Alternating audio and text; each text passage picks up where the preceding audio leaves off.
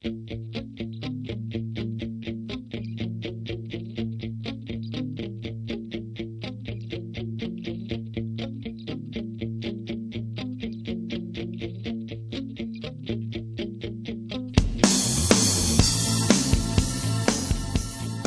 位听众朋友，大家好，欢迎收听新一期的随机波动，我是傅师野，我是冷建国，我是蛋爆。啊，又自动认领了，是这样？对，就是不这样挺顺的。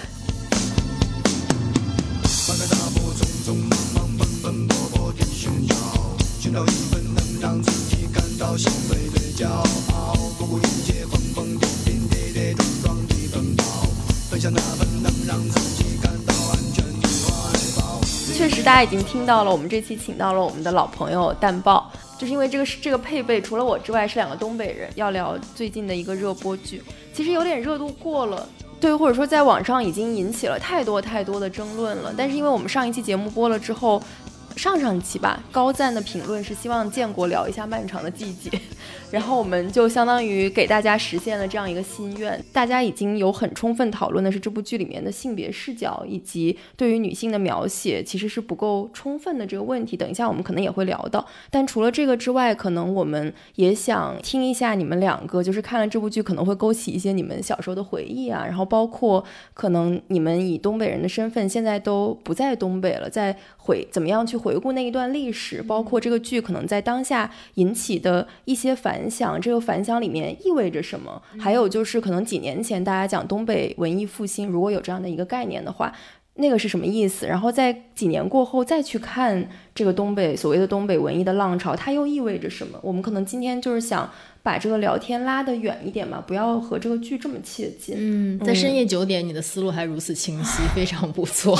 努力之了。对，但是可能一开始我们还是不能离这个剧太远，就是还大概的聊一下，就想问一下你们两个人看这个剧的感受。嗯，我先说吧，因为我可能比较短，就是我感受还挺好看。我觉得可能是因为我看国产剧太少，对，见我看国产剧确实非常少，而且辛爽上一部《隐秘的角落》我其实也没有看过，虽然。剩余价值之前是不是聊？咱们聊过一期恶童的。对对对对对。然后我这次看就会觉得超出我的预期非常多，那也可能是因为我的预期非常低。对，我觉得可能大家对东北题材都不陌生，然后也有很多播客聊到了这部剧的一个特点，就是终于没有拍东北的冰天雪地，好像这个当背景选在这片特殊的地理区域，它的故事背景一定是发生在。无论是大雪无痕啊，还是早期的，呃，另外一些跟东北相关的文艺作品里，都有这样一个冰冰冷的一个背景吧。然后呢，这次选在了秋天，然后而且还是一个昆明的秋天，所以那个色调非常的暖。嗯，我看这个片子的时候，首先会觉得它使用的时间上的技巧是特别文学的嘛，就是它整个片子十二集看起来是一个比较漫长的故事，但无论是九八年还是一六年，它其实讲的都是发生在秋天里的一件轶事，就是发生在短短的那么几天时间里，但你又觉得好像已经耗尽了这几位主角一辈子的时间，然后好像。我你追剧的过程中，无论这个追剧是延续了十二天，还是延续在两天里看完，你你都有一种好像耗尽了一生的力气的感觉。我觉得这里面其实是有一些文学上的设计的，对我对这个啊印象很深。然后另外一个看的时候觉得比较不那么舒服的时候，呃，我觉得有一点呼应大家批评的跌位的部分，就我觉得呃能看出来主创们偏爱的这三位男主角。他命运的一个归因都是非常草率的，或者说是非常 放在今天来看不正确的吧？好像一切都是因为遇到了坏女人。就如果王想的妻子美素没有花钱做心脏支架，浪费那么多钱，那是是不是他就可以？对于下岗的事情没有那么紧张，也就没有后面的事情了呢。那好像公标的妻子，例如又是一个给他戴了绿帽子的男人，呃，女人，然后以至于他后面出现的时候，其实是戴了一个绿色的围巾，那个有点太过明显的一个符号。然后如果王想的儿子王阳不遇到沈墨，那是不是之后这一系列的事情，一系列命运的沉重都不会发生？所以你会觉得这个归因有一点太粗暴，也有点。太简单了，我觉得这个反而是消磨了他在时间上铺垫的那么好的一个，有一点像败笔的地方。我我看的时候就觉得亲切呀，东北味儿已经出来了。这期期蛋报即将用东北话录节目，这是东北话播报。然后我我我跟建国一样，就我看东北剧，不是我看过，已经有东北剧这个分类了。你看东北剧也不多，那个国产剧，整个不是太多，所以我看看的时候是也是觉得很惊喜。然后一直能吸引我看下去，呃，我我当时整个过程中一直在跟朋友和家人说，我说我在着迷，嗯，中间只有一段我是停了几天，就是进到第五集，当时会觉得那个大爷侵犯整个这个这个河，我一个是不是那么能够接受，二来是我觉得不一定有那么必要，所以我为了逃避这个事情，我我是停了几天，但后来还是一直一直想看下去，所以他他是很抓我。然后以至于抓到什么程度，就是以至于我我都在反思我的小说写作。以前我觉得让让不让人看下去不是一个特别关键的问题，看完这个之后，我觉得哎，好看的真是好看。而且我觉得他确实把悬念留到了最后。是，嗯，所以我想，哎，是应该做做线啊。是。原来你是从这个 创作者的角度，就是突然体会到了好看的东西真好看，不好看的真不好看，所以就会会想挺多的。嗯，当我看到他们三个这个探案小组形成，就是王想、公标和马队形成的时候，我突然觉得这是一种好熟悉的结构，就是三个人协力一起做一件事情。我就想，这个其实它无论在中国还是国外的这个文学传统里，都是非常非常。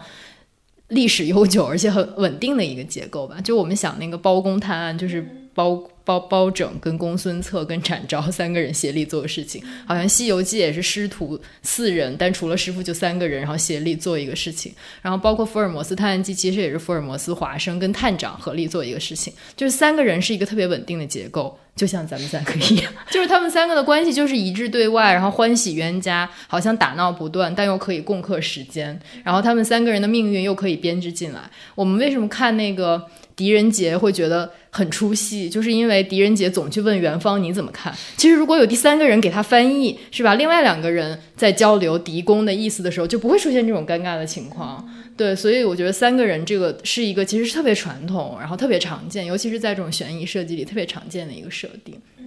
我觉得还是能看到这个剧，就是它有一些扣在，它有一些就是那种。很好用的工具在，就包括刚才蛋包说这种悬疑感的设计。其实我们可能很早就知道这个凶手是沈墨，是一个替代身份的结构。到但一直到最后，一直到最后一集的这个片尾的部分，你才知道哦，原来王想的儿子是这么死的。他追求的那个谜底到底是什么？所以我觉得他的那个悬疑感，它本身也是一个很稳定的结构的一个产物。因为我看这个剧的过程是，就是我在看这个剧的同时，我在看一部呃台湾剧叫做《造浪者》，然后。因为那个造浪者，他其实是围绕一个就是女性性骚扰的案件，而且他的这个编剧是一个呃出柜的拉拉，就是他其实那个女性视角是非常丰富而具体的。所以当我看完造浪者之后，我再回去看。呃，漫长的季节，我是在哪里就把它关掉了。是第一集那个公标，他回到家之后，看到例如正在家里面给一个客户，相当于是他的客人吧，嗯，对，一个顾客在那儿纹眉，然后他老婆就是很忙，然后这个公标就一坐下就打开了电视看球赛，他的视线穿过了他老婆正在工作的他老婆，然后他边看电视边跟他老婆说：“你去帮我煮一碗面，嗯，炝锅面，对，炝锅面。”后来他说：“炝也不用炝锅了，你帮我煮一碗面就行了。”就是好像还降低了一。点要求显得说我很我还挺心疼我老婆的，然后我就在这里就关掉了。我是觉得是一个非常熟悉的日常场景，可能也会发生在我的生活中。但是因为我刚刚看完的一部剧，它其实是有点像面向未来的，它是说我们要改造现在这样一个现实，我们要让女性活在一种更好的处境里这样的一个指向。然后当我再回到《漫长的季节》这个剧的时候，我作为一个观众，当我有选择的时候，我其实还是喜欢看那种能改造现实、能改变现实或者介入现。实的剧，而不想看那种好像把我生活的现实复刻的剧。当然，我这个评论我觉得也比较主观和片面，因为毕竟我只看了前十五分钟。但你很诚实。对，就是我觉得它其实整体的质感还是很不错的了。就是作为一个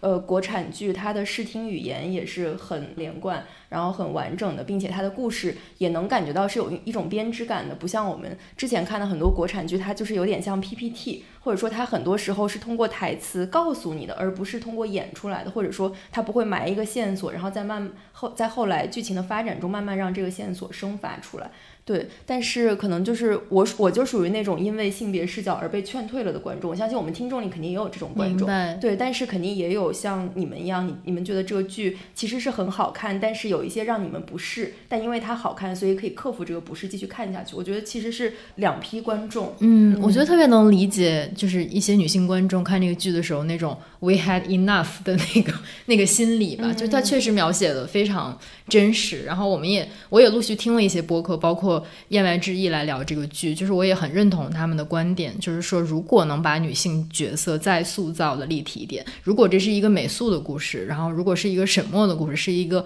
丽如的故事，或者是一个殷红的故事，那他会怎么讲呢？就是甚至不用把他们的视角带入太多，你可以还是这三个男的作为主角，但可能他们的台词稍微多一点，或者他们的故事线稍微丰满一点，我觉得叙事的效果肯定会比现在更好。嗯，我看一个公号叫奇物学堂，他写了几篇这个评论，我非常喜欢。他其中一点是是说，嗯，大家现在都夸美素的演技好。他说，恰恰是因为这几个女性里面，主要就是美素有展现出来日常生活空间里面她的行为，其他女性是没有的。那美素能够展现出来这一点，只是因为她有幸和王想。是一个主角，对，分享的这套生活空间，所以我们知道美素有的时候不爱吃东西，美素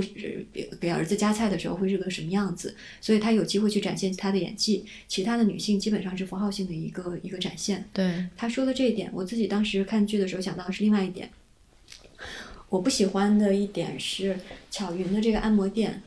整个对于这个按摩店的呈现全部都情色化了。对我们没有看到有任何一个所谓正常的顾客，看到的都是晚上。那巧唯一仅有的展现了两个顾客，一个是王想，我们而且第一次这个巧云这个按摩店出现，就是巧巧云以比较情色化、亲密的方式要给王想做按摩。嗯，这是巧云这个人物的出场。然后另外一位顾客仅有的，也就是追求巧云的人。对，那我不觉得这个是东北的真实。我觉得在这一点上，这个片子已经融入了对于东北女性在下岗之后的整体情色化的这情色化表现的这个浪潮之中。对，他一方面他是要他他想要把下岗之后女工呃可能会从事各种各样的这个擦边球的这个性产业当做一个他有批判的社会事实来表现，所以会有巧云之前在夜总会的那个状况。但是当这个片子要展示所谓巧云的正常工作的这个状态的时候，他已经不自觉地划入到划入到这个。呃，添砖加瓦的这个这个这个媒体的传统之中，那这是一点。那另外一点呢？所以我我觉我不觉得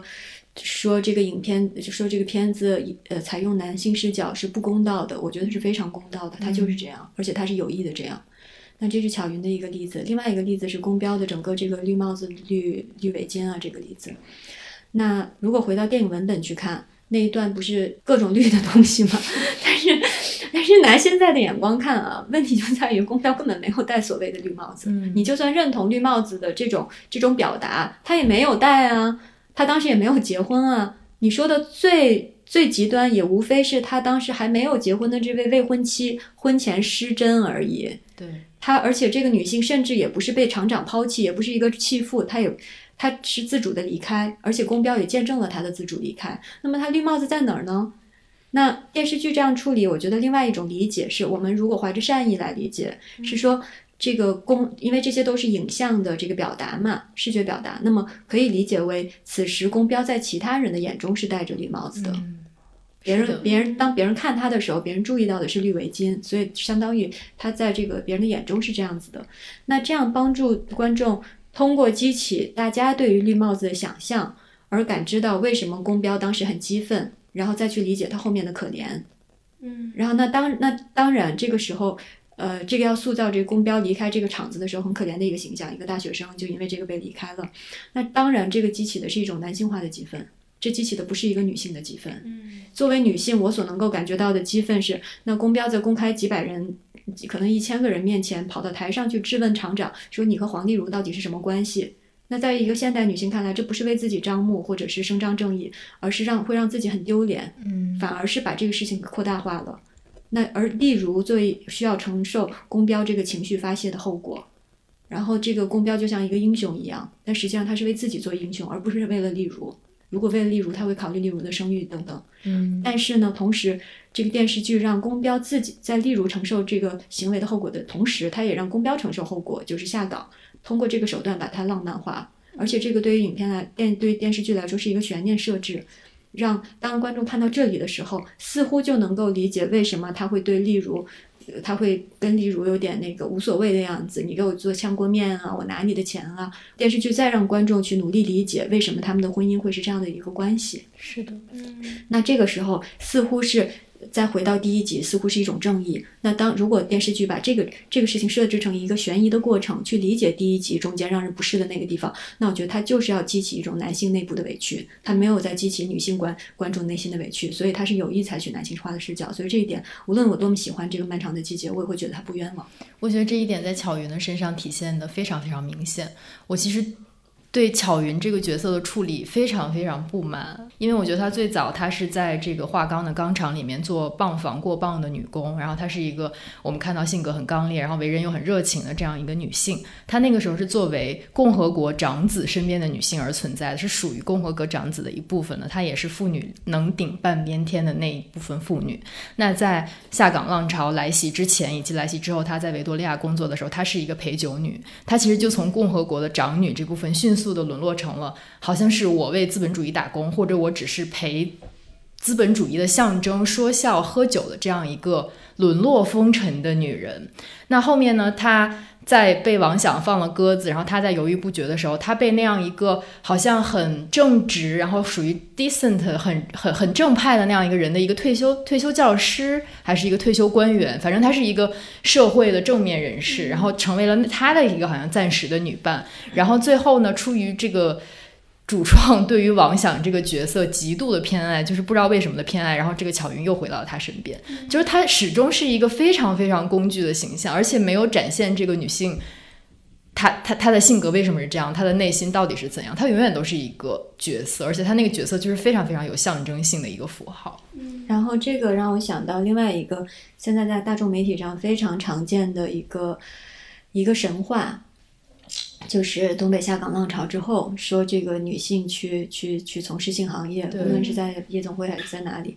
男人的自行车后座带着自己妻子在出卖肉体的路上。那这个片子其实也用了这一个，就是让这个这个巧云的丈夫会在门口去接她。那我其实我想问的就是，为什么这个画面成为如此高度流行的画面？嗯，它流行的程度一定是和它的和它的当时的在实现实生活中间这个占的分量是不成比例的。那么如果它高度流行，那么它似乎在极端强烈的说明了东北人所受的创伤之深。那么是谁的创伤？是男人的创伤。对，这个实际上不是在它的重点不是在女人的创伤，而是在男人一种被被阉割、男人的戴绿帽子、男人受委屈、男人窝囊的这样的一个创伤。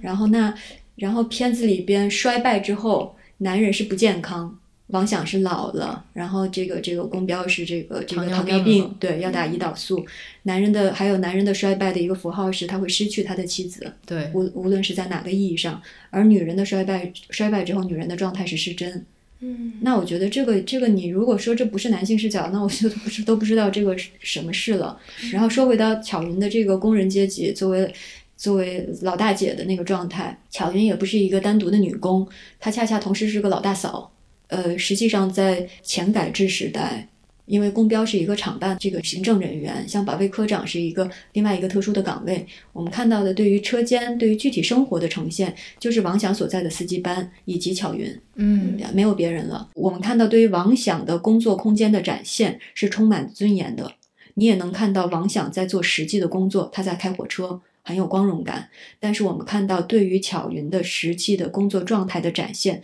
就是她在替她丈夫去隐瞒这个偷运厂里的材料，是一个投机倒把的一个。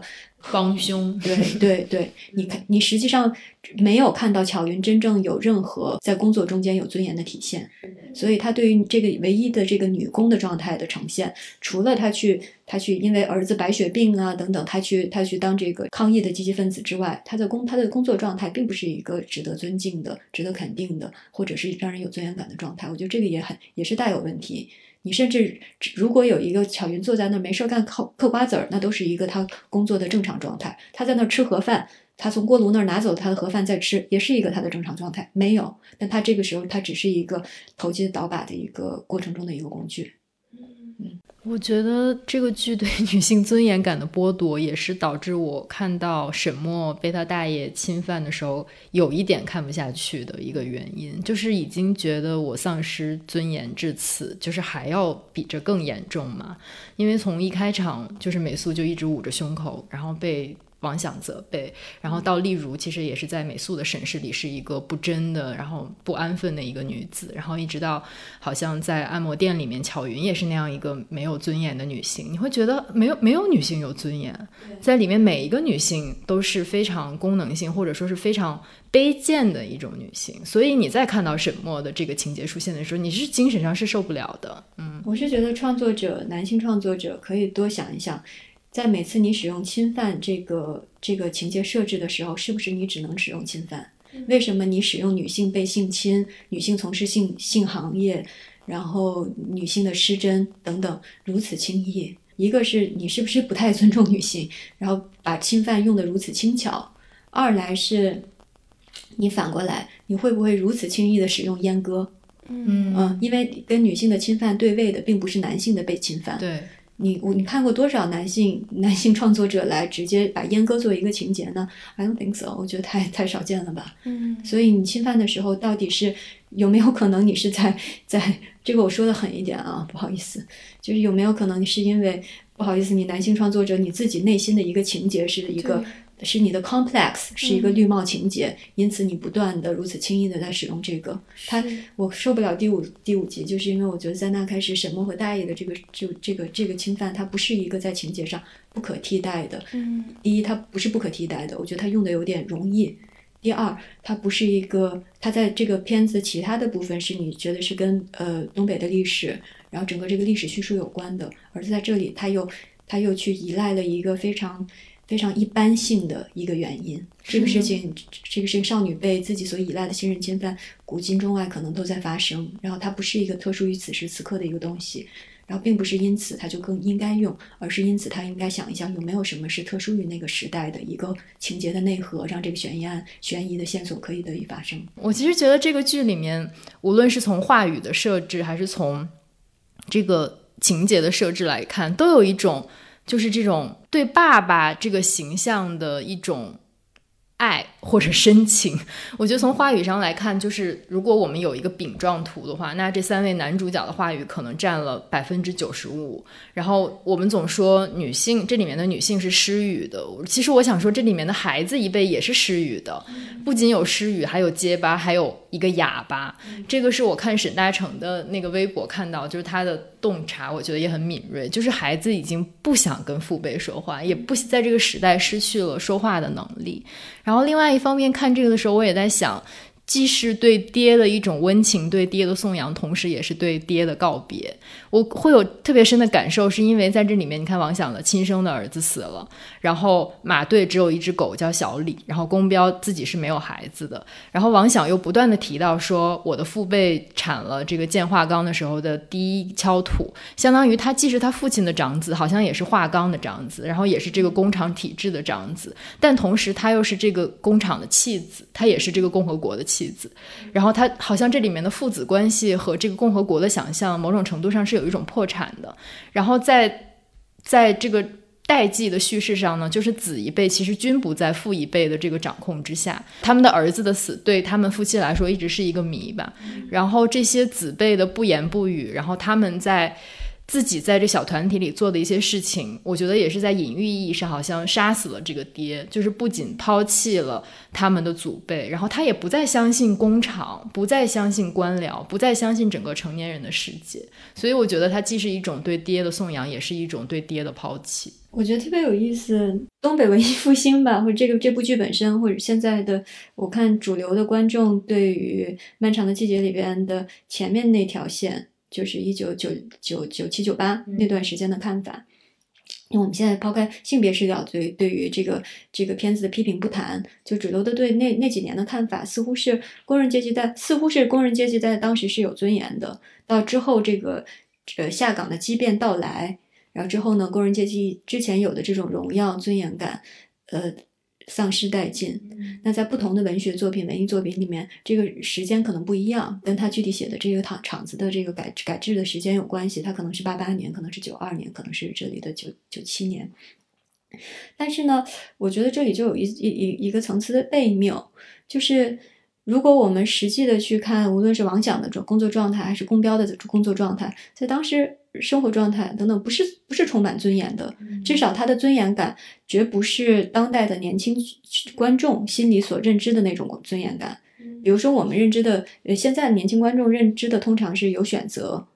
呃，你可以不被逼着敬酒。你不是在一个等级的秩序里边，必须要服从上级。你能够被当住当做一个人去对待，你的说的话是会被听到的。你对于更有权利的人，并不是空气。我们在不同的有关尊严的诉求中，无论是女性关于性别的、跟侵犯有关的，还是男性关于九九六的，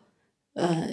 嗯，男性对于自己家庭话语的要求，女性对于九九六的，对于在呃对于这个单位秩序的一个一个反叛等等，我们不断的看到这一点。但是呢，你看王想那个时候对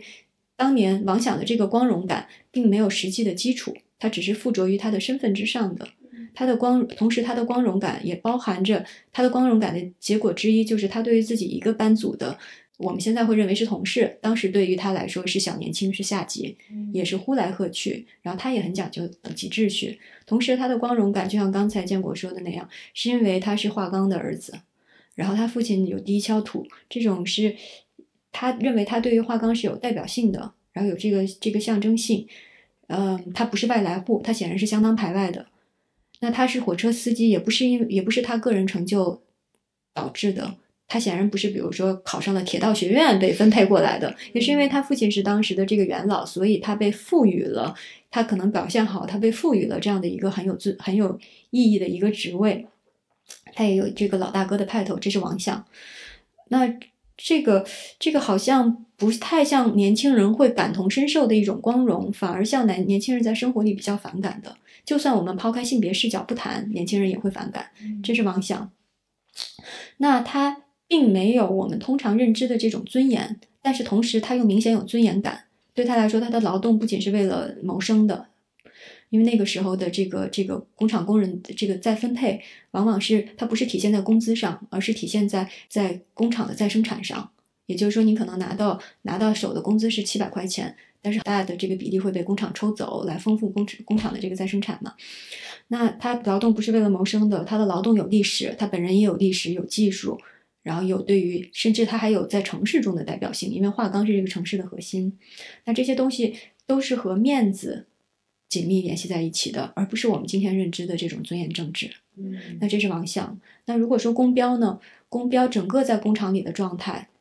都是一个极度没尊严的状态。用今天的看法来看，我们看他的工作内容，我们看到的他主要有两项工作内容。第一项是这个服从领导的意志，完成领导指派的工作。那这个工作是缺乏实际内容的，是给领导他的那个那个主任要保管这个表格，嗯，然后被呼来喝去。他的第二项我们看到的内容，主要是在不同的时刻给厂长的暖瓶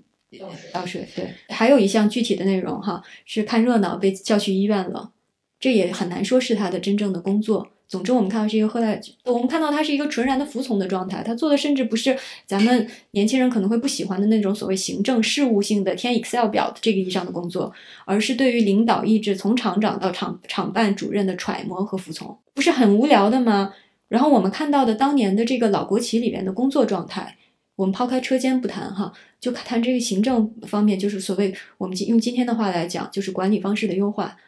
是老国企里边没有效率，缺乏实事，没有个人空间。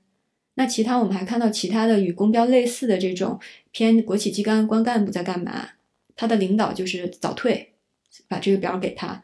还有不能保卫的保卫科，嗯，投机倒把的寻租，专门搞寻租的。还有一个女性，有的时候出现在背景里面，在写黑板报，都是这些就是没有意义的事情。然后这是刚才他的工作内容。然后对于人是人这个意义上的尊重，开会的时候公标想说话，然后那个厂长就给他截住了，让他去倒水。这是对于人的尊重意义上，在物质条件上看不到分房的可能性，工资不会对。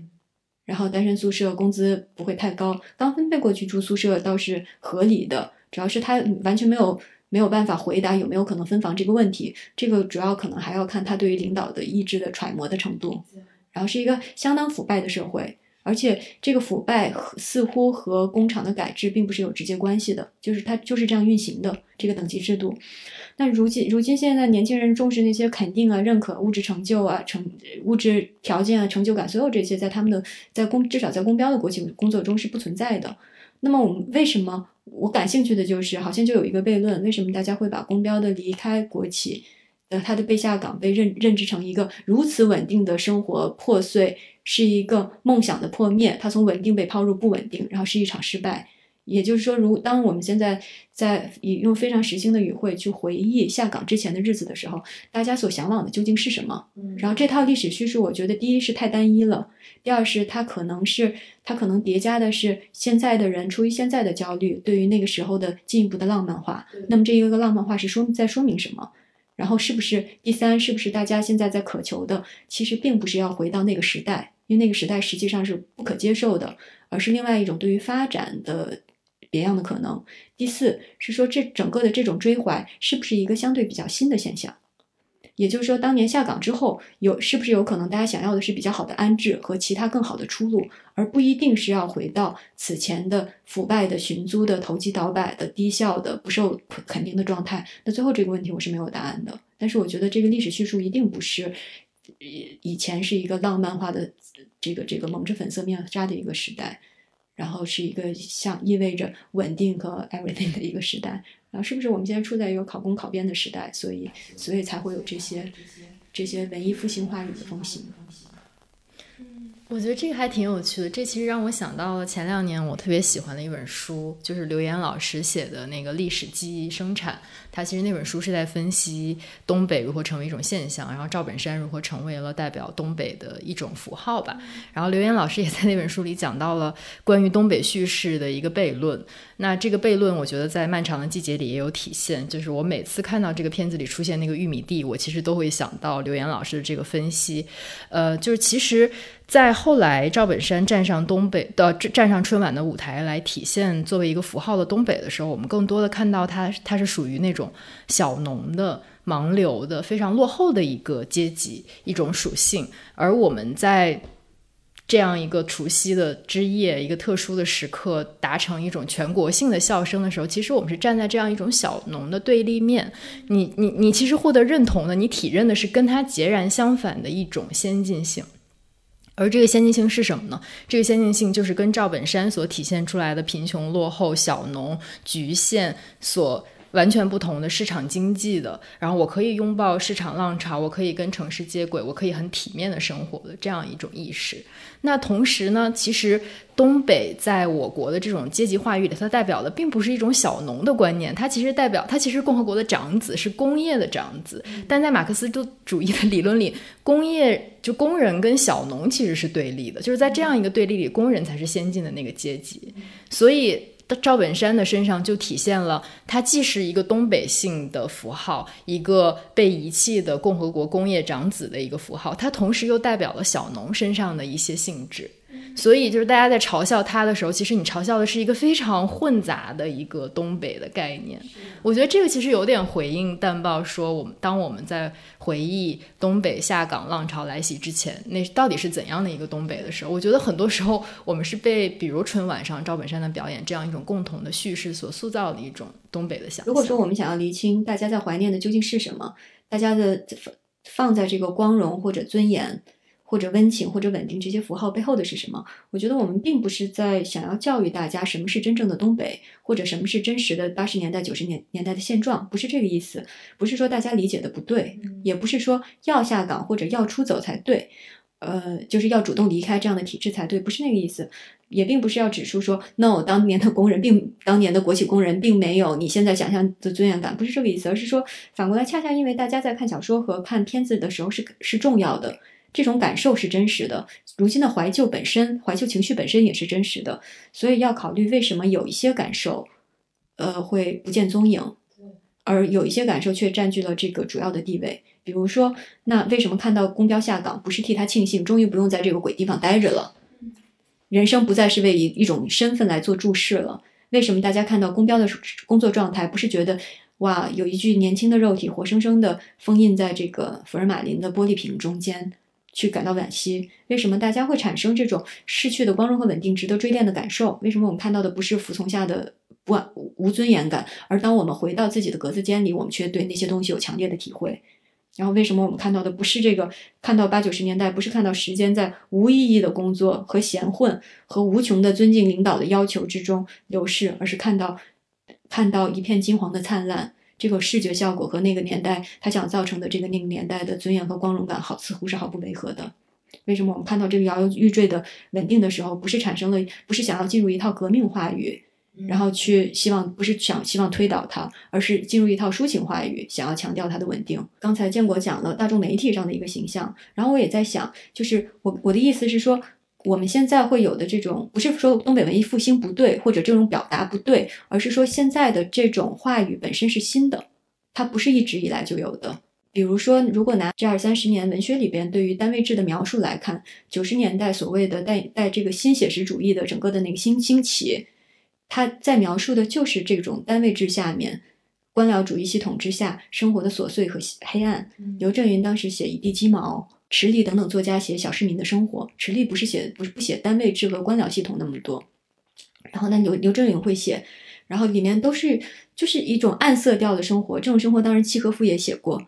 那刘震云写说这个调动工作去找人。孩子进幼儿园名幼儿园名额要求人，然后单位终于加开了一趟班车，是因为领导的小姨子要找工作。然后呢，自己这个作为单位职工也没钱，这都是年轻的三十岁左右的知识分子，那自自己也没钱，捉襟见肘的就去老乡的铺子上去，在菜市场卖鸭子，每天能多赚二十块钱。这实际上是九十年代我们非常熟悉的现实，也在九十年代的。影视作品和文学中间是有表现的，因为九十年代是文学上的新写实主义的兴起。其他的这个反思的话，对于刚才说的这种国企啊、官僚主义投机倒把的反思，九十年代社会学也在反思关系。然后以至于 G U A N X I 是一个是一个二十二十世纪社会学用来研究中国的一个拼音转过去的一个概念。那九十年代的社会学研究里面充满着对于中国单位制的批判，不仅是关于低效，而且关于它如何扼杀了人的这个人的主体性。劳动者处在单位就处在这种微型的这个小社会之中，然后就不再拔高这个状态。为什么现在又拔高了呢？然后刚才说到，这文学实际上从建国以也不是第一次出现新写实主义这个诉求的作品。一九五六年，王蒙写《组织部新来了个年年轻人》，那王蒙先生写的正好他的主人公也叫也姓林，林震小林和和刘震云的这个一地鸡毛也是小林，这是非常有意思的。王蒙写的这个年轻人也是非常符号性的被被被一个充满理想的年轻人被分配到到去对接麻袋厂。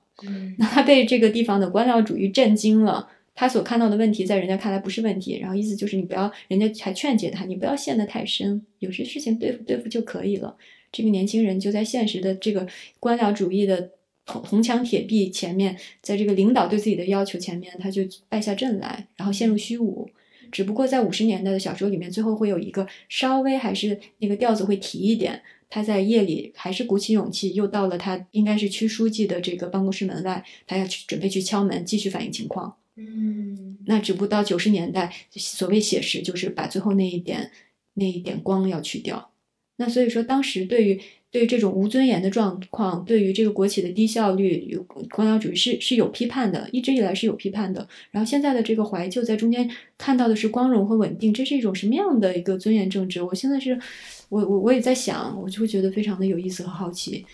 我觉得是不是主主角在发生变化？比如在你刚才提到这些文本里，好像那个对官僚主义的批判，它其实是一个主题，就是那个官僚主义那个阶层制度，然后那种人的级等级感以及无尊严感，它是那个小说的主题来的，或者它跟这个人物的命运纠缠在一起。但是在现在的这个文艺作品，就以《漫长的季节》为例，这个处理中，其实那种。稳定，然后那种下岗之前的，好像那种温暖的、朦胧的光辉，它成了一个背景。就因为我们可能看向未来，你是模糊的，然后所以你开始往回找一个类似温柔乡的存在，但是你也不存在这样一条退路，所以你只能通过一个疑案、一个所谓悬疑的一个故事，好像重回到那样一个背景中去。对，实际上对有意思就是说，呃。大家看到的那个稳定的温柔乡它不存在。嗯然后呢，嗯、那大家在其中想召唤回来的是什么东西？我觉得就是一个有意思的问题。而且它这个，比如那是九十年代的事情，它这个东西到了到了二零一怎么说啊？二零一一一零年，二零零嗯，一直到到到十年前的文学，嗯呃，刚才说的那种，在这个在单位制下面，然后这种生命流逝的这种这种这种虚无感，还是很大的主题。阿姨反复反复的写这个，阿姨在不同的小说、随笔，甚至访谈里面都写过一描述过一个情景，具有极强视觉冲击力。我相信当年也对他有极强心理冲击力的一个情景，是他当年这个警校毕业之后被分配到一个乡镇的派出所。我引一段他他在小说《意外杀人事件》中间写的话，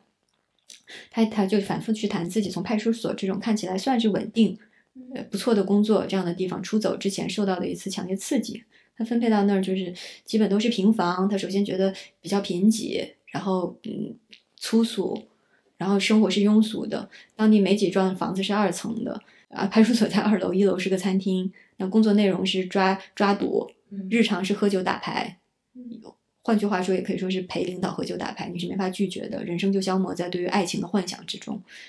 然后他在意外意外杀人事件里面写，一次打牌的经历加速了爱国柱的出走日程。那天，他、副主任、主任以及调研员按东南四西北四向端坐，鏖战一夜之后，调研员提出换位子，重置骰子，四人恰好按照顺时针方向往下轮了一位。爱国柱就是这时看见极度无聊的永生。二十来岁的科员变成三十来岁的副主任，三十来岁的副主任变成四十来岁的主任，四十来岁的主任变成五十来岁的调研员，头发越来越稀，皱纹越来越多，人越来越猥琐。一根中华烟熄灭了，还会点起烟头来抽。须臾萎仪太久，战罢，爱国柱在卫生间呕吐起来。你在他在其他的小说里面会写会写，这个时候这个青年青年警察会想，他能不能到空中去，能不能离开这个村子到瑞昌，再离开瑞昌，再离开江西，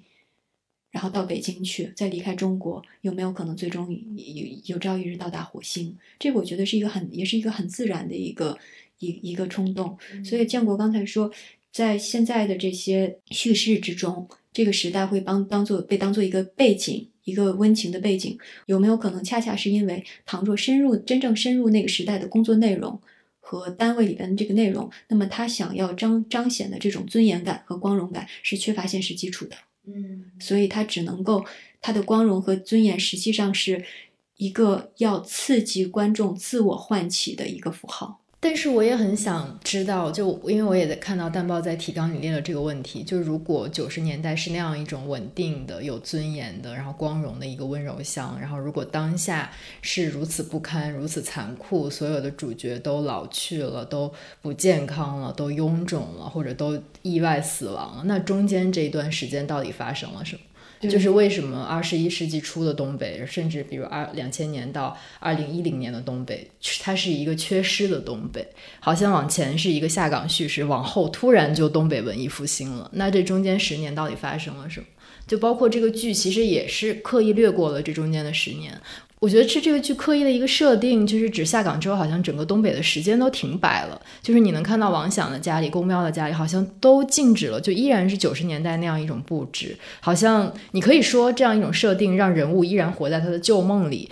活在比如对儿子的缅怀里面，活在对自己曾经是一个工人工人的这种光荣的记忆里面。但你也可以说，他对东北那十年到底怎么了，是缺乏一个想象，缺乏一种叙事的。是的，嗯，就是从下从从稳定到到改制下岗，然后同时改制下岗中间要有一些要有一些罪人，然后之后直接一路到衰败。呃，王想的，因为王想有衰老，还有这个这个妻儿的去世，他这个中间的空白你还相对比较好理解。他对公标的这个描述，从九十年代初一个下岗的大学生，直接到今天他和王想的社会状况是相同的，都是出租车司机。那你就只能自己再填补一些这个 layman 的解释，就是哦，他可能生病了，他戴绿帽子，他委屈，他一蹶不振，他性格变了，等等。你其实看不到中间的这段空白里边，呃，能有什么样的，比如说创业呀、工作呀、重新找工作的机会，然后他们现在就投入投入三产。然后出租车啊、按摩啊，这些都是直接服务于今天市民的一些一些一些这个行业。然后我自己因为是是八零年代的这个沈阳人，我对于沈阳的这个小商业的繁荣、商贸的繁荣是有比较深的个人记忆的。那九十年代沈阳的这个五爱市场一度被称为全国前两位或者前三位的大型的批发市场，呃，然后这也是会可能会挑战现在。对于很多人心目中这个关于东北的南侧是重工业为主，北侧是粮仓这样的一个想象，也就是说，这个批发市场是小商品批发市场嘛？它从家电到家化，到这个到服装、纺织面料等等。而且当年九十年代有个比较有名的报道，就是当时像有名是指说它一定是相当具有震撼性的，这个细节才会如此流传，就是因为有这个前独联体的呃独联体国家。还有东欧的这些国家会到这边来进货，所以五爱市场搬迁新址之后，特是由场内的几名俄语翻译的，嗯嗯，方便各地客商。那这个是一个轻工业的例子和小商业繁荣的例子，而且它并不是计划经济的产物，而是八十年代它叫五爱市场，就是因为八十年代有商贩自发的在五爱街那边摆摊儿，然后形成了九十年代的这些小生意小老板，嗯，所以它不并不是在。除了国除了国企，就只有面对消费者的这个第三产业。是的，只能开杂货店当月嫂，或者是开出租车去按摩，不是这样的。之前是有过是有过做生意的这个机遇的，这是一个例子。另外一个例子是我我的那个我姥姥家那边的那个亲，这个老家是在青岛嘛。然后九年九十年代的时候，青岛那边没有考上大学的亲戚。呃，我叫小姨，叫叫舅舅的，他们会到沈阳来，为了到俄罗斯去念大学，并且以沈阳为进货啊等等的这个仓库为转真到俄罗斯学了俄语之后，好做好当俄罗斯倒爷。嗯，那个时候也很繁荣，因为我们家有三个亲戚都干这个。然后沈阳有有有这个这个五爱市场，辽宁还有一个叫同二浦的皮货城，嗯，皮货城对于俄罗斯人很很需要这个嘛，整个东欧都很需要，他们就在这边进，连圣诞树什么的都是这边进的那种，就是不是是塑料做的，也有纸做的。还有那些彩灯等等，还有服装拿到拿到俄罗斯去卖。我们家三个亲戚都是就送到俄罗斯学的俄语，然后回来在这边进货干这个。嗯，然后他们那个时候对我来说代表也代表着繁荣。我的第一个芭比娃娃就是我这样的一个小姨送的，嗯，我印象很深。所以呢那沈阳作为一个边贸中心之一这样的一个城市之一的这个位置，小商品集散地的这样的一个位置，现在基本几乎完全淡漠了。嗯，它就是在这个从下岗到衰败。的叙事的空白之中，曾经有过的发展机会。那沈阳九十年代还有一件事情，因为我们去说这个桦桦林，可能是因为秦昊啊什么的，沈阳人就是自然而然会拿拿沈阳来做对比。我也不知道，比如说待会儿建国可以聊聊他和桦这个桦林是和你家那边相像的程度有多深。我如果拿沈阳来对比的话，我觉得还有沈阳九十年代是是相当繁荣的。嗯，然后那。它怎么从当年的这个五爱五爱市场边贸的繁荣，变成如今的投资不过山海关，嗯，变成从下岗到衰败的一个直线的一个叙事？它中间有一些纷繁复杂的箭头，现在是被抹去了。那我并不是要恢复这些叙事，而是想看一看到底发生了什么，然后以及我们的历史叙述可以怎么样的丰富。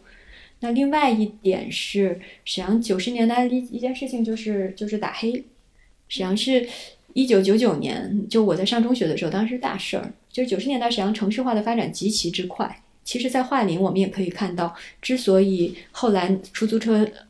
司机能够成为这个王想啊、公标他们的这个职业，恰恰是因为城市化和进一步城市建设，才能够有这么多的出租车，才能够让它变成一个一个大家可以直接服务于消费者的行业。然后，之所以会涌现这么多的消费者。也是因为在改制之后，从这个整个的这个工资模式有所变化。因为之前的工资实际上是你没有太多的流动资金，没有太多余钱的。对，所以这个东西我觉得也是要认识到的。那这个问题就是这个发展的代价。我觉得九十年代沈阳现在看来有可能是一种畸形的繁荣的模式，至少它可能是不可复制的。因为九九年初的这个事情，就沈阳当时的常务市副市长兼建委主任叫马向东，他在澳门豪赌。然后他还呃，他他是不他是副市长，还有他和和建委主任和他在一起，在澳门豪赌被发现了，嗯。然后他是很早那个时候就被双规的，成立专案组。之后呢，呃，他是常务副市长嘛，市长穆随新也被抓了，然后所以是当时少有的这种呃这种超大型城市的市长、副市长都出事了，然后牵出来一个腐败链条，背后也有打黑，就是沈阳当时有一个黑社会老大叫刘勇，他当时在沈阳的一个繁华的商业街中间拿地，另外一个繁华的商业街就是太原街去建小吃街呀等等的，然后刘勇当时已经大妄为到了，就是街上是可以当当众砍人的嗯这样一个地位，然后并且私藏枪支，嗯，他最后是二零零三年被判的，我今天查了一下。然后这些就是我整个青春就和这些 搅在一起。然后我猜他刘勇当年二两千年请刘德华去开演唱会，我还去看了。然后刘勇当时打人有一个原因就是他要给刘刘德华演唱会卖票，然后强强塞给别人那个卖票的 KPI 嘛。然后现在这是也是后来才知道的。总还是会有千丝万缕的关系，包括家里的大人啊，会会会会会讲起来。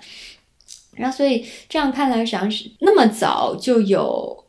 就这种规模的黑社会，以及它有保护伞的权力寻租的模式，对和当地嗯的这个、当地的快速的繁荣和城市发展是和这些东西都脱不开关系的。就像一个东北版狂飙。是的，是的其实那个时候是有这种故事，大雪无痕，就是是一个权力寻租，然后跟当地这个黑恶势力之间的斗争。我觉得我小的时候都看不太懂，对，嗯，对，权钱勾结交易下的一种新形态，批条子都要都要送礼。其他地方我也没有那么了解，但是呃，整个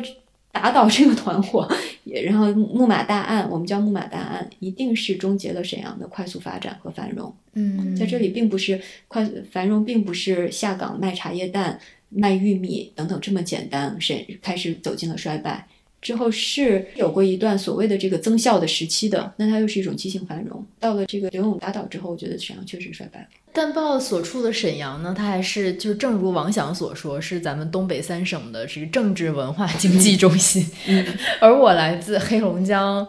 东南角的一个小城市，而且是小城小城市的镇上，我们那儿本身是没有资源的，就是不像沈阳还有很多这种煤炭城市，它是可以建一个钢厂的。我们那边其实有的就是木木材，所以我们那边其实是围绕着木材有自己的产业链，包括它的机械厂，然后检修厂、运输厂，然后车队，然后还有贮木厂，就是储存木材的地方，所以它是有围绕着木头是一个产业链，可能就跟那个华钢是嗯。桦林的中心一样，我们是嗯整个以木材林业局其实是我们那个地方的一个核心，就是当地我们都是有两套管呃政府管理系统的，就是我们是有两个政府，当地有一个政府叫做地方政府，就是跟你们普通一样的政府了，然后另一个是林业局政府，它就管理所有跟木材产业相关的人口。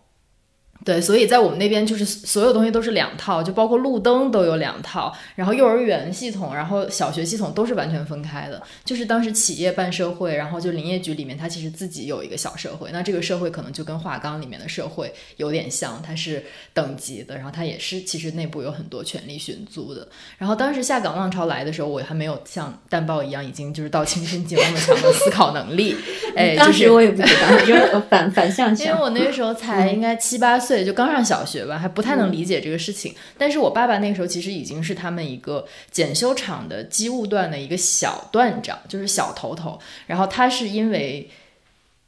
道德品质高尚嘛，反正他是因为拒绝参与某种倒卖行为，嗯然后他本来不在下岗名单上，但他就是第一批下岗了，所以他其实是。因为那样一个机遇下来了，然后就是他自己其实也有很多年就是有点一蹶不振，因为他一直以为是可以凭自己的工作能力，凭自己的呃善良高尚，然后能够走到一个人生比较好的一个阶段、一个位置上去。然后，但是他因为这样一个事情，因为不苟合某些人，然后就被撸下来了。这个我觉得对我爸有着一定的打击。嗯对，所以那个时候。其实下岗给我的是这样一种，有一种陷害忠良的感觉，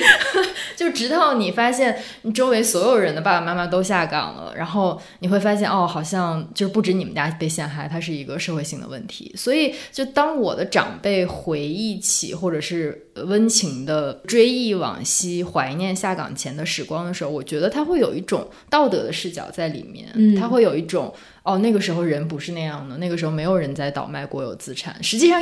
应该已经有了，不然怎么会就是下岗名单还没有公布，其实你那个什么车皮啊、什么木材已经被卖走了，只不过是他不知道而已。他作为一个螺丝钉，所以有的时候我看他们的怀旧的时候，我会觉得他其实有一种道德的缅怀在里面。对，然后如果回到片子的这个电视剧的话，它有可能是想要暗示。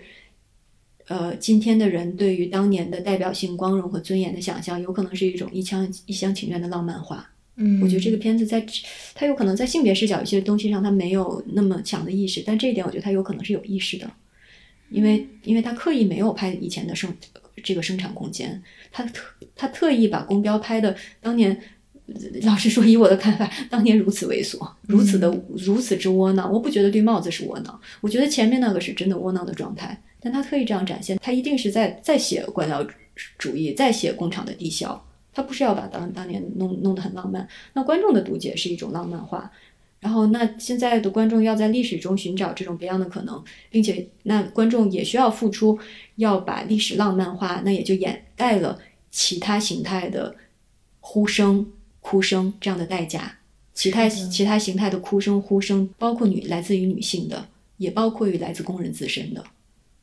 比如工人当年想要的，或许是管理方式的优化，或许是生产效率的提高，或许是解决寻租的问权利寻租的问题。但是我们在这里看不到，我们看到的是工人想要留在工厂，然后工厂只有继续下去和和这个工人下岗两两种选择。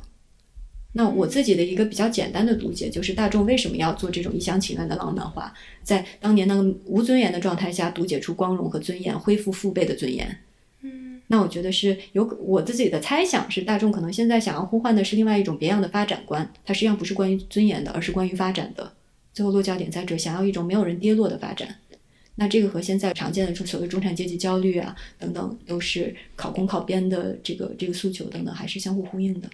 嗯，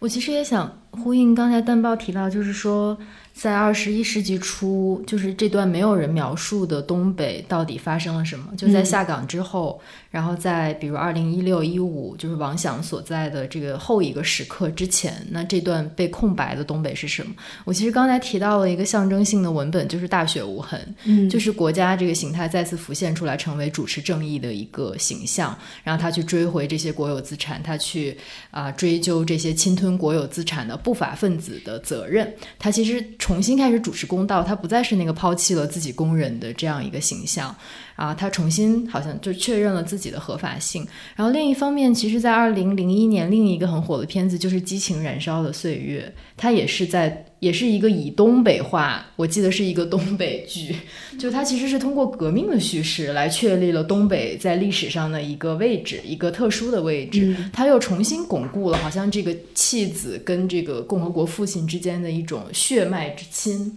然后另外一个很有象征性的文本也是二零零一年的，就是赵本山的《卖拐》。然后这个也是我在刘岩老师的这本呃历史记忆生产里面看到的一个非常有趣的观点，想在这里跟大家分享。我觉得我们童年的时候，很多笑声其实是一种集体的无意识。你今天再回头来看，是非常值得细究的一个现象。比如刘岩老师就提到说，呃，从二零零一年的卖拐开始，赵本山其实不再开始进行他那种呃农民式的老蔫儿式的独自的夸张的展示了，他成了一个诱使者。那这个诱使者其实在教别人也跟着他来走两步，这种表演不再是无意识的，而变成了一个蓄意设计的陷阱和圈套。那这个圈套中就套着一个浑然不知情的角色，就是那个被忽悠瘸了的角色范伟。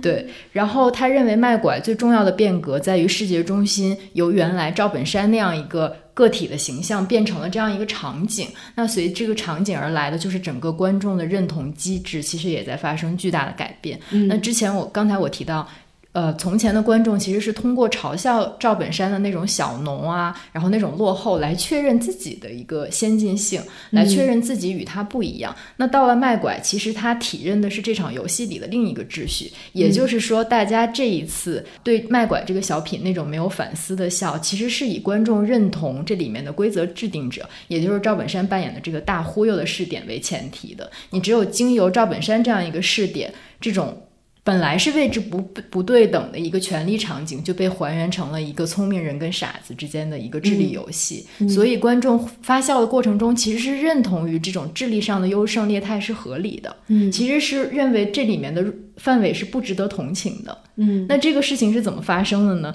刘岩老师在这个书里的分析，他说的是这样的黑幕召唤起了刚刚经历过一九九零年代权力市场化过程的中国人的某种现实经验或联想。观看这一小品时的举国欢笑，与其说是对市场社会的形式正义神话的祛魅狂欢，毋宁说是中国特色市场意识形态的还原主义实践仪式。嗯，就我看到这句的时候，觉得他当他把赵本山的小品和全国人民在那样一个特殊时刻的笑声放进这样一个脉络里，就是我们跟市场经济的关系到底是怎样的？就是我们是认同市场经济跟之前的计划经济对比带来那种先进性吗？还是我们其实已经默认了市场经济里是有这些权力不对等，是有这些黑幕，而且我们甚至能对它报以笑声，并且你自动带入了那个权力上位者。嗯，所以这里面我觉得作为无意识的观。观众无论是从前还是现在，其实都是还蛮值得反思的。嗯，对，这个特别有意思。比如《漫长季节》里边，其实第一集是大块的对于市场经济时代的呃进入第三产业的公标王想他们状态，包括例如状态的描述。嗯，然后我其实也蛮好奇，就是我们今天的观众在看第一集。二零一六年这条线的时候，他们带入的在当时带入的是王想公标例如的视角，还是消费者的视角？比如拿今天的这个眼光看哈，而且这个片子指指出很直接，就是适应市场经济的，或者说跟市场经济的兴盛同步出现的，就是对于服务和服务意识的要求。嗯，服务就是指第三产业的兴盛，服务意识的要求是你这你要提供这个合格的服务。那王想呢上来第一个二零一六年的镜头，他载了一个年轻人，年轻人，然后呢他开着车，然后他要去尿尿，然后很长，他回来。说这个老年人尿多，嗯，然后这个年轻人戴上了耳机，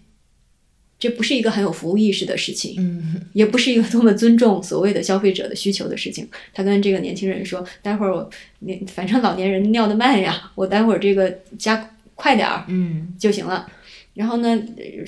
公标的那一块儿是例如在割这个双眼皮儿，然后这个这个顾客。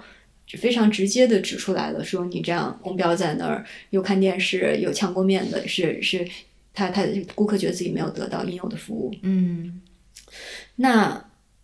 我觉得这里的有意思的点就是，所有这些人的这个新的工作类型都是城市的发展才能够提供的，进一步的这个城市建设发展，然后收入提升之下有了这些行业，但是呢，你看到他们也并没有现代服务意识，嗯，然后顾客对此也是有意见的。然后呢？那我觉得这个有可能是偏，至少我的读解是这个影视剧在给如今的衰败一个理由。嗯，也就是说，东北这个地方的状态，第三产业的劳动者的这个状态，由于他们的尊严政治的背景，因此他们不是很合适现在的这个市场经济对于对于劳动者的要求。嗯，我我是这样理解的。那我还有一个有意思的地方，就是无论是平原上的摩西哈，还是还是这次漫长的季节，你看主角都是出租车司机，在这里干脆有两个。这个到底是说作家或者写作者、创作者觉得这种职业比较好，让他们去到城市里的隐秘角落，比较好穿情节？嗯。嗯，还是因为，比如这个第三产业是大家比较容易了解的行业，而比如说办公室的文职或者一个物业工作人员等等，可能不不一定那么容易了解。我不知道后者，我觉得是刚才说第二种原因，可能是现在很多小说里边把一个女性物欲旺盛的女性设定为贵姐的一个原因。对，就是它第，我觉得或者两种原因结合是为什么设定为贵姐？它一方面可以把这个这个奢侈品啊美妆作为一个符号。然后用来批判并且引情节，并且这个可能是创作者比较熟悉的内容，嗯，呃，购买直接的购买消费，To B 的创作者也许没有那么容易了解，他还是需要进入一个行业。嗯然后 To C 的这个还是比较容易容易了解。但是我如果做符号性的读解，我会觉得写成出租车司机是一种城市里边的游荡者，然后是在一直说他们是失去了自己社会位置的一个群体。嗯他不是说游民或者破产无无无产阶级那个意义上的这个群体，他开出租车在城市里边游荡，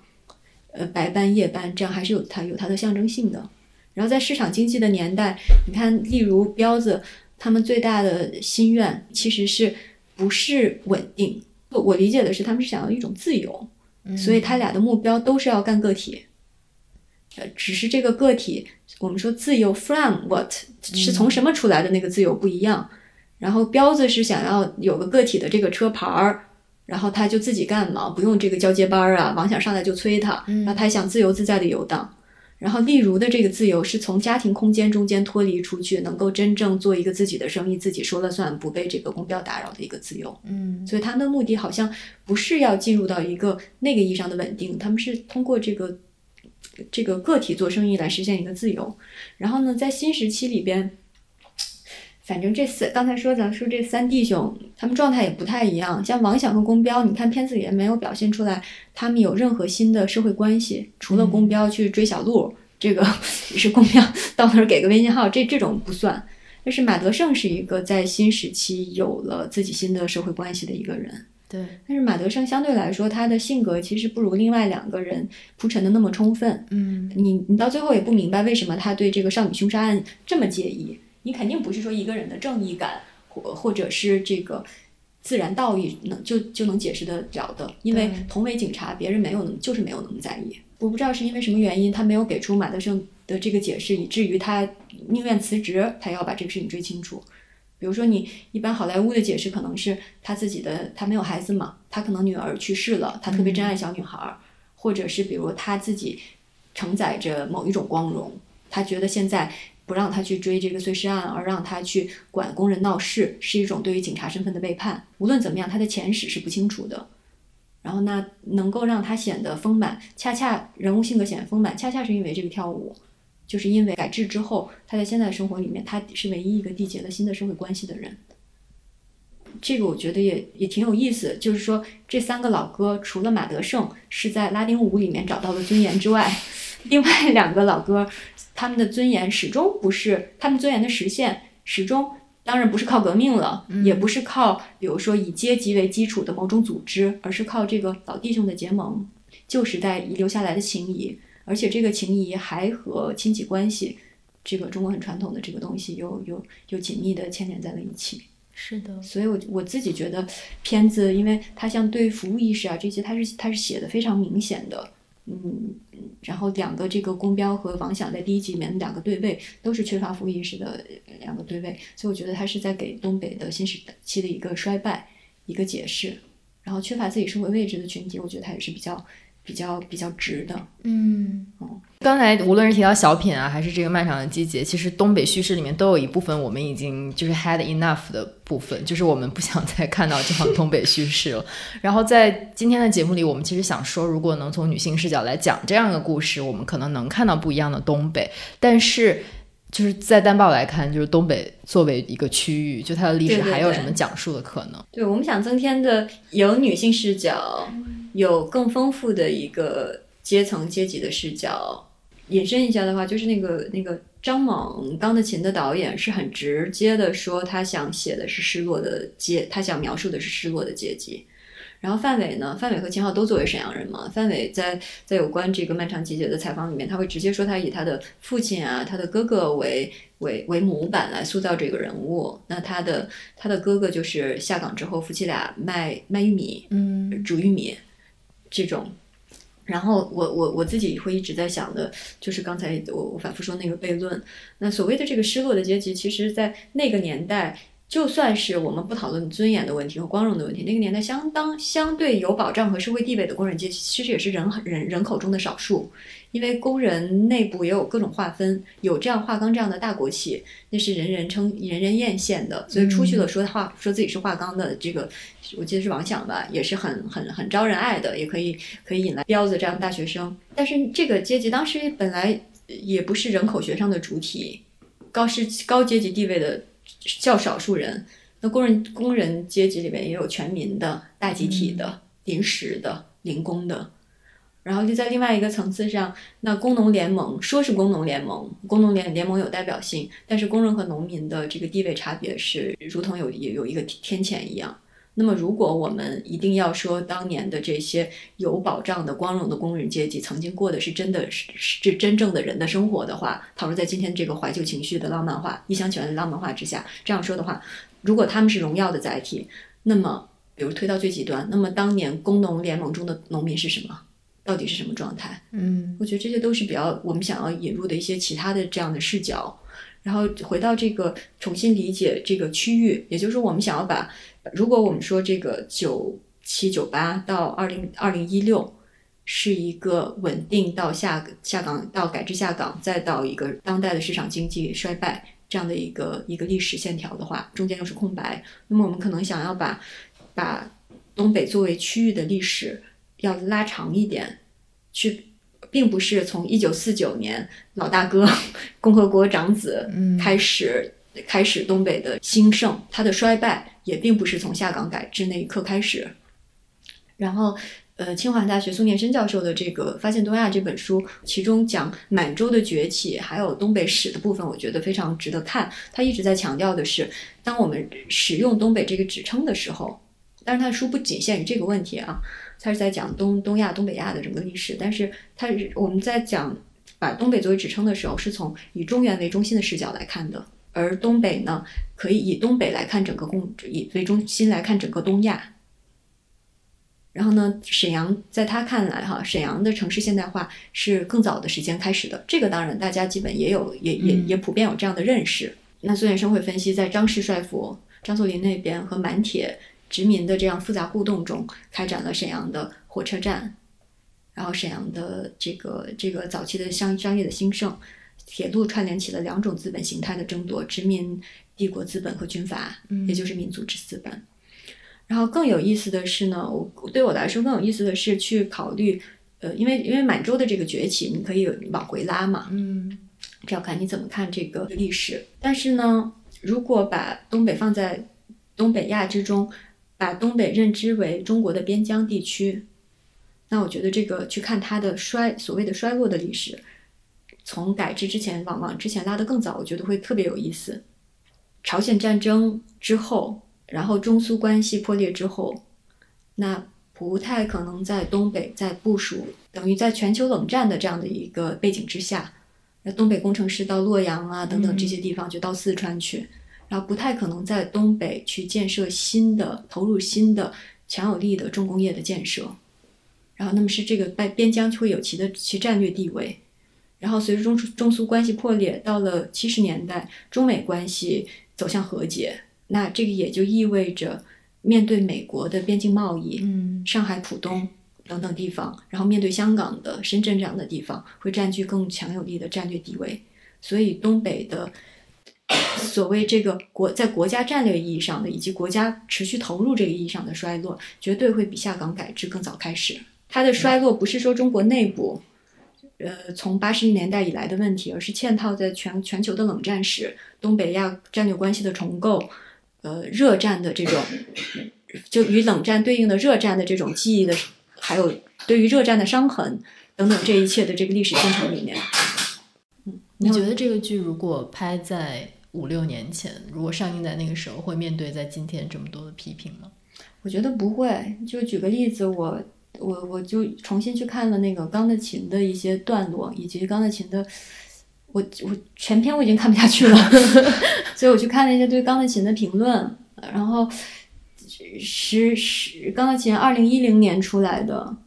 然后当时大家都觉得特别好嘛，嗯，尊严政治不悲情。但是现在再看，嗯，带着这个这个这个性别视角，已经受不了了。那个王千源演的那个陈桂林，整个这故事就是下岗之后，以男人为主体视角，下岗以后妻子傍了大款儿，回来争夺女儿的抚养权。今天的观众可能觉得妈妈想要带走女儿是非常自然正当的，嗯，也不会觉得这是一个争夺。然后现在观观众可能会觉得这个王千源演的这个陈桂林这个角色相当跌味儿，上来他妻子是。前妻会跟他说这个离婚其实这两个人的事儿，然后是很规范客气的这样说的。陈桂林立刻忍不住要教育对方，以一种妄想式的习惯性的蔑视去讲，他说离婚就是离婚，别扯那些没用的，我同意。就你教育什么呢？然后中间还有让前夫前妻对话啊，嗯，他妻子说孩子生下来的时候是六斤四两八，然后这个爸爸纠正他，说六斤四两六。妻子说：“我怎么能记错呢？我生的我我还能记错？”丈夫说：“我称的我还不知道吗？” 哎，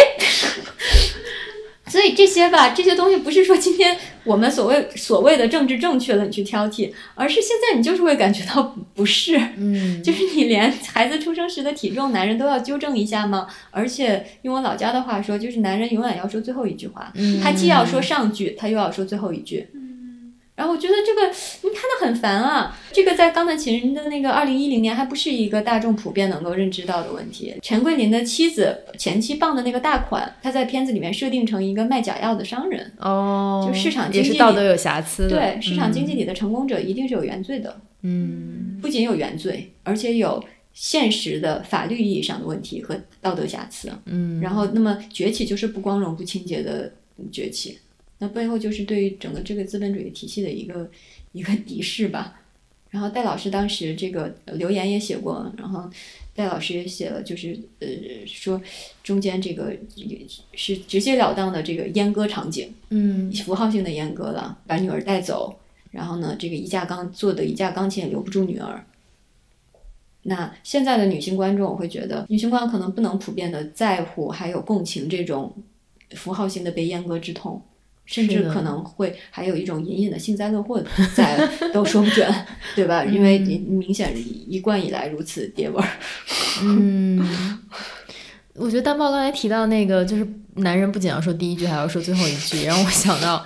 就是燕公子应该是在观剧的过程中发过一条微博，就是诚恳的问大家和大家探讨说东北男的是不是真的这么讲话？就他说是不是一句话非要有这么多包袱？就是还是说编剧刻意做了一些加工，就是让他们说话一定要招笑。然后我看评论里就有一些人说，编剧是做了处理，一定是把那个招笑的元素给就是删删掉了一些，否则东北男人那个话更密。我其实。我其实看的时候，我没有觉得就是他他那些搞笑的台词话特别密，或者说是格外设计。我也不觉得，我会觉得那那些人就就是这样讲话，对，就巨习惯。对，就是他可以在一个他很惨的时候讲那样的话，他也可以在你很惨的时候就是讲那样的甚至就是我看的时候，很多 suppose 就应该觉得搞笑的台词，我也没有觉得搞笑。我觉得他就在那儿正常说话嘛。然后，如我作为一个东北女性，我听到那些，我就觉得有病吧，就是。不是说拍的不好的有病，就是我作为一个东北女性存在的那个家庭里边，我的反应就会是嘴巴里说出来，或者心里暗想有病吧，你就你就闹你的吧，就是这种感觉。对，他他现实中确实是这样的。而例如的那个表情也就是那样的，就是我我知道你会这样说，但就随你随你去吧。对，然后你又能怎么办呢？你还能打起来吗？也不是不能打起来，但是没有没有必要总打起来。还能理咋？原来这句话就是这么来的。对，但是东北剧集对无论是剧集还是这种小品吧，然后这种大众媒体。对东北家庭关系的呈现，无非就是男的怼女的，就像王翔怼怼美素，然后宫彪怼丽如，然后要么就是男的给女的下跪。就我刚才在吃饭的时候还跟大家说，我现在一看到郭冬临膝盖软，我都不忍看电视。就是我已经看他下跪了太多次，就我觉得这两种呈现都是非常非常有问题的。就是你小的时候看，你会觉得就是单纯是觉得就是怎么又跪下了，就是一次一次呈现这种。那叫什么妻管严，就是不不无聊吗？就是巩汉林也妻管严，然后就是郭冬临也妻管严，冯巩也妻管严，就是所有人都妻管严。然后到今天，你看他，你不光是在觉得他毫无新意，是一种创作上的懒惰，你会觉得特恶心，就是 就是一种无法想象一种正常，都不说平等家庭关系，就是正常的家庭生活的想象都非常的匮乏。我觉得这个妻管严不是一个，可能不是一个东北小品的传统，它是一个小品传统。嗯，然后呢，妻管严所带带的那种，就是丈夫很着急要回家做饭呀，被训的一句话也不敢说呀。我觉得好像是一个南方，我不确定是不是南滑稽戏啊等等会有这个东西。那个我觉得不是东北场景的专属，是一种描写家庭生活的一喜剧化的一个普遍的展现。嗯，对。然后怼的那个确实是。然后我觉得影片里面还有一个对，已经把东北话柔和了。现实之中，我觉得东北人讲话很多反问句，很这个 好准确哦。比如说什么？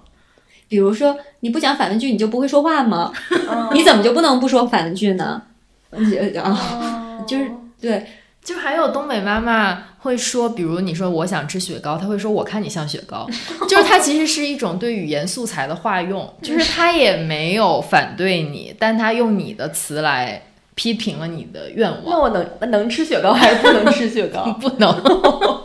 也有可能是边说给你边拿一个雪糕，就是他的这个呃沈阳话叫哼的，就他他就哼的你一下，呃 敲敲打敲打你，我有可能给你，但是你得认识到你这个欲望不合理吧？当东北小孩好难。我们今天的聊天对我来说其实是一种学习，就是对我来说也是啦。作为一个非东北人，对学到了很多和东北相关的知识。其实感觉是让我更立体的去了解东北，就是它作为一个区域，包括它里面的我们刚聊到，其实有性别的视角，然后还有阶级的视角，其实也有一个历史的维度和地域上，当你把它放在中国的语境之内看和。把当你把它放在东北亚的语境看，其实也是有会有两种截然不同的感受吧。然后我觉得这个剧可能是作为我们重新可以去理解东北的一个切口，就是以这个切口去看东北作为一个地域，包括这个地域里面有不同的人、不同的元素，以及在当下的语境下，我们其实是怎么样运用这些元素的这样的一个过程。我觉得淡豹其实展示有点像展示了一种用一种文化分析或者研究的视角去分析这一部剧，是非常细致的一个分析。是的，我觉得大家不要被这个网上的争吵影响了观看这部剧的热情，就是还是可以一看的。然后，可能这期节目也可以提醒大家一点，就是文艺批评的作用或者说是意义，就是它其实是为我们提供一个更大一点的视角来看这些文学作品。就是当我们提出它这个视角做的不够好，或者还可以更好的时候，就是我们是在期待一些什么。其实，在今天这个节目里，我们也有交代。尤其是我跟丹豹都提到了一些，包括戴锦华老师对钢琴的一些意见也好，然后刘岩老师这个书也好，其实都是想让我们更具有反思性的去观看一些东西，去思考我们平常习以为常的一些试点吧。我觉得这部分可能对于不管我们审视什么来说都是很重要的。嗯，那今天就非常感谢蛋豹，现在已经到了晚上十点半，建国的嗓子已经哑了。聊了五个小时之后不行了，对，然后就那我们这期节目差不就差不多就到嘴瓢了。对，感觉脑子已经不太转，那就感谢大家的收听吧，希望大家观影愉快。嗯，嗯，好，那我们下期再见，拜拜拜